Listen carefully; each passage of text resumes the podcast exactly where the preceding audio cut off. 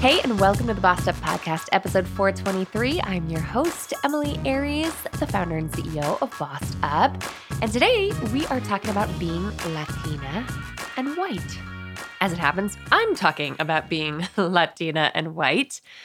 And I feel like this Hispanic Heritage Month in particular I feel compelled to start talking about this a little more openly because for a long time I've acknowledged my Colombian heritage, you know, with friends and even with like clients and, and all kinds of people, but not in like a public, documented way like this because I didn't really know how I felt about addressing my identity.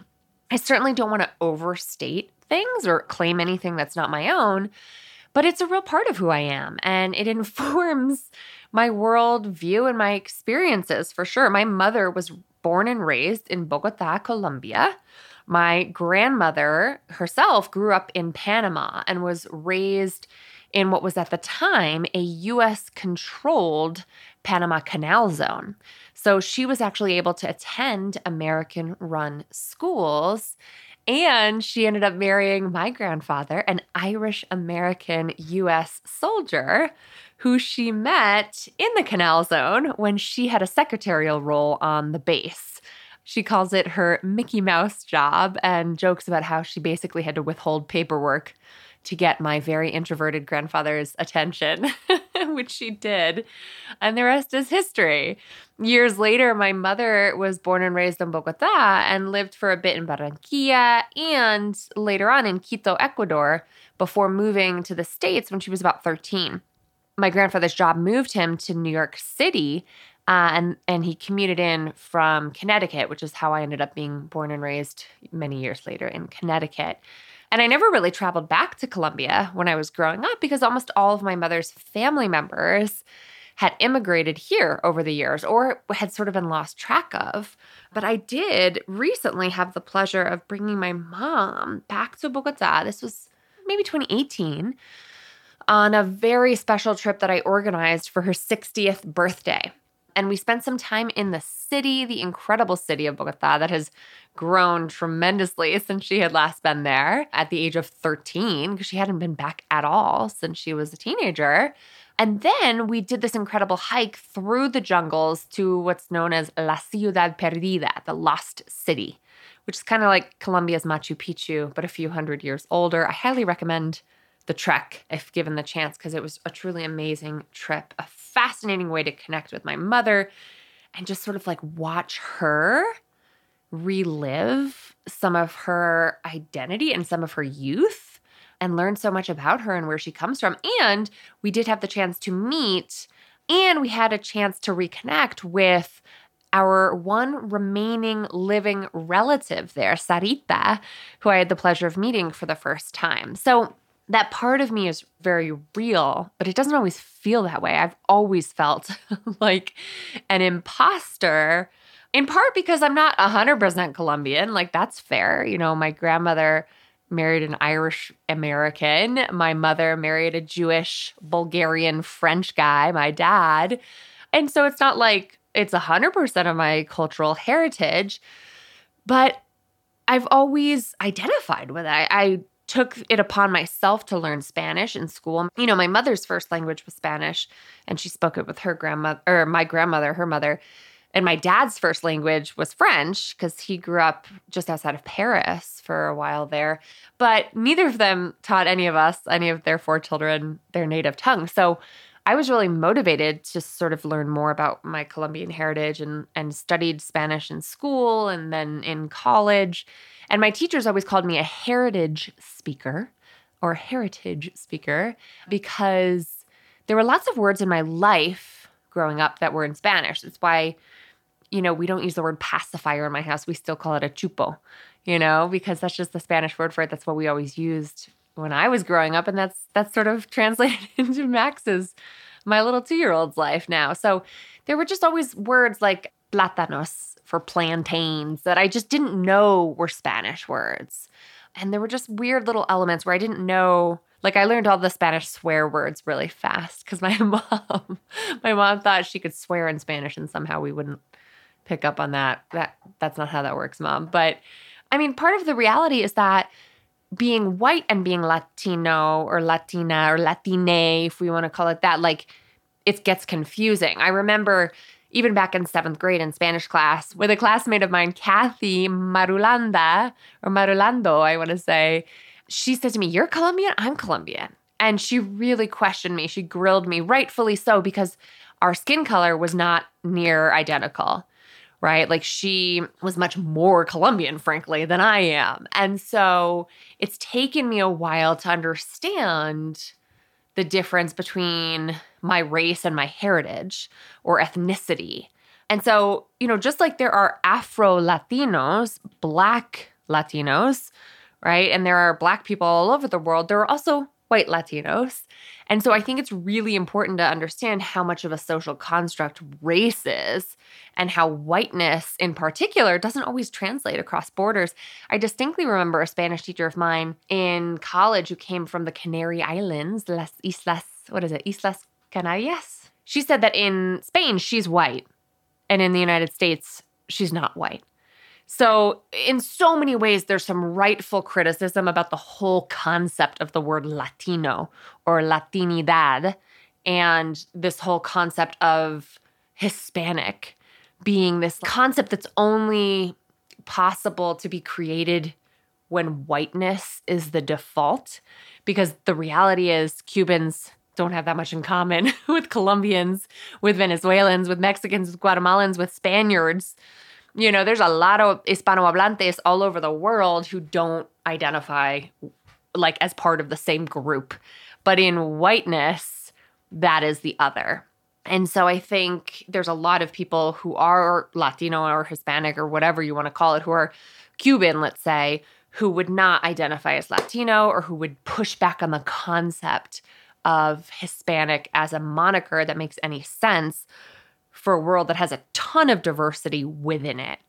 So, whiteness in that way is really subjective. It's a pretty social con- construct. I mean, my grandmother really is attached to her whiteness, frankly. Like, she, I think, in Colombia and in Panama and in her proximity to a white husband, like, gained privilege in a lot of ways that she wasn't necessarily born with, but you know, when she moved to Connecticut, when she moved to suburban Connecticut, I think her relative whiteness didn't travel with her abroad, right? Like she was no longer white. She was now a woman of color in Connecticut. And I think that was really hard for her. She also hates the winters. So she lived in Miami for uh, the largest time that I've ever known her was her living in Miami, which was also very confusing for my emerging Latina identity because half the stuff I thought was Colombian was actually Cuban. you know, shout out to the Miami Zoo and the delicious arepas there. Like a lot of the stuff I thought food, culture, music I was consuming in Miami was not Colombian, although I thought it was growing up. It was definitely Cuban. So there is a difference, I think, that's important to acknowledge between race and ethnicity. And you know, Blair Imani, one of my favorite creators on Instagram, recently put out a video on this that I'll link to in today's show notes. And in her caption, she actually quotes directly from her book, Smarter in Seconds, where she writes, quote, race is a system that was invented incrementally over the past 600 years to create and rank human differences like skin tone, hair texture, facial features, and more. These differences vary across humanity, but the meaning attached to them is based on white supremacist, Eurocentric standards that place whiteness and proximity to whiteness at the top. Ethnicity refers to shared cultural background, including traditions, language, history, society, religion, or ancestry. Both race and ethnicity speak to human differences, and while ethnic discrimination does exist and is rampant, ethnicity was not created to rank and separate human beings in the way that race was invented to do racism, end quote. So, you know, race as a social construct with the intention of creating superiority is a really different thing than ethnicity. And that's why it's so important to acknowledge that while I might have Latina ethnicity, I also have white privilege, right? So part of what makes this complicated is how do you claim both? You know, for me, unlike Kathy, my classmate who had a much darker shade of skin than I do, who is a lot more Colombian than I am, I can pass as white, and that comes with a whole plethora of privileges. I'm way less likely to be discriminated against based on my Colombian heritage because it's not impacted by my race. And so I think while we acknowledge that there are Afro Latinos, being a white Latina comes with a whole bunch of privilege, a whole bunch of white privilege that shows up in terms of my physical safety, my freedom from microaggressions, a lack of harassment based on racial microaggressions and racial discrimination throughout my entire life. I mean, my name is spelled French after all.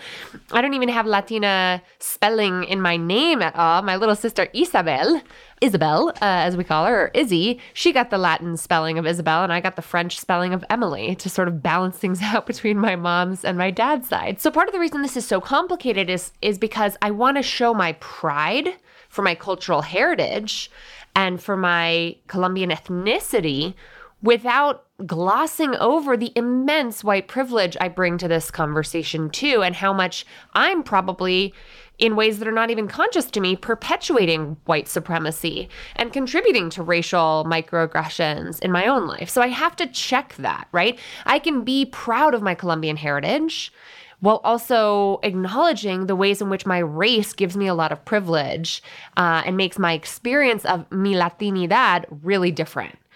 So that white privilege, that racial status is something that I have gained without doing anything in my life. Whereas my Colombian ethnicity, my Latina ethnicity, is something I have to practice to keep alive, right? Or is, is it something I can opt into in a way that a lot of other Latinas don't have the option uh, to choose between when and how they express their Latinidad?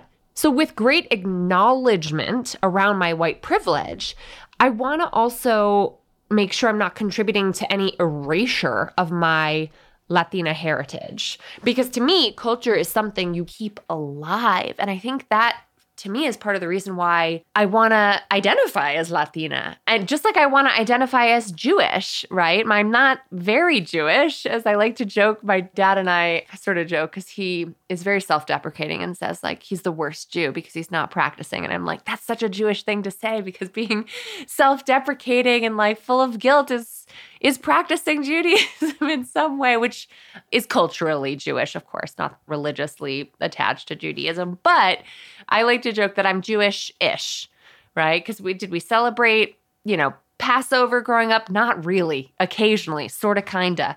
You know, we were all about the Hanukkah and Christmas spectacular. And that was pretty much it for both my mom's Christianity and my dad's Judaism. But I still think it's important to not erase these cultural parts of ourselves because ethnicity is something you can practice. Cultural traditions, language, history, society, religion, or ancestry. Like these are things that you either activate or let fade away. And I'm proud of my complex cultural heritage. I still have lots to learn about the Irish parts of me and the Bulgarian parts of me. And sort of my dad's French history is imbued in so much of what we do. My mom's ethnicity informed so much of the food we ate and the sort of culture that we consumed growing up with my dad's affinity for French culture and my mom's sort of culture that she grew up with, right? There are moments, I think, in our family when we can choose to opt in to different parts of ourselves. And that's what I'm hoping to do right now is be proud of my Latina heritage and not contribute to its erasure, especially in a world where Latinas overall are being held back, are subjected to discrimination in many different forms, are not paid equally, are not given opportunities equally. And so, look, I know Latinidad is an overly broad category that groups a bunch of culturally distinct groups of people together in contrast to whiteness. But if we've got stats like last Thursday, October 5, was Latina Equal Pay Day, I want to be a part of raising awareness around the fact that Latino women in the US who work full time year round are paid 57 cents on the dollar compared to a white man's earnings. Like, I want to be part of communities like Cafecito here in Denver, which has been meeting for 30 years weekly, a group of incredible Latina women who are activists in their communities, who are advocates for one another, who support one another. I want to be proud of my Latina and Colombian heritage in particular so that I can be a part of championing the Latino community in its many forms. So, I don't know. I'm curious to hear what you think if you've run into this, what your complex cultural heritage means to you, and how race and ethnicity being different might sort of spark something for you. Let's keep the conversation going as always in the Bossed Up Courage community and in the Bossed Up group on LinkedIn. I'll link to both in today's show notes. All right, vámonos, Emilie. It's time to wrap this up. As I always say, let's keep bossing in pursuit of our purpose. And together, let's lift as we climb.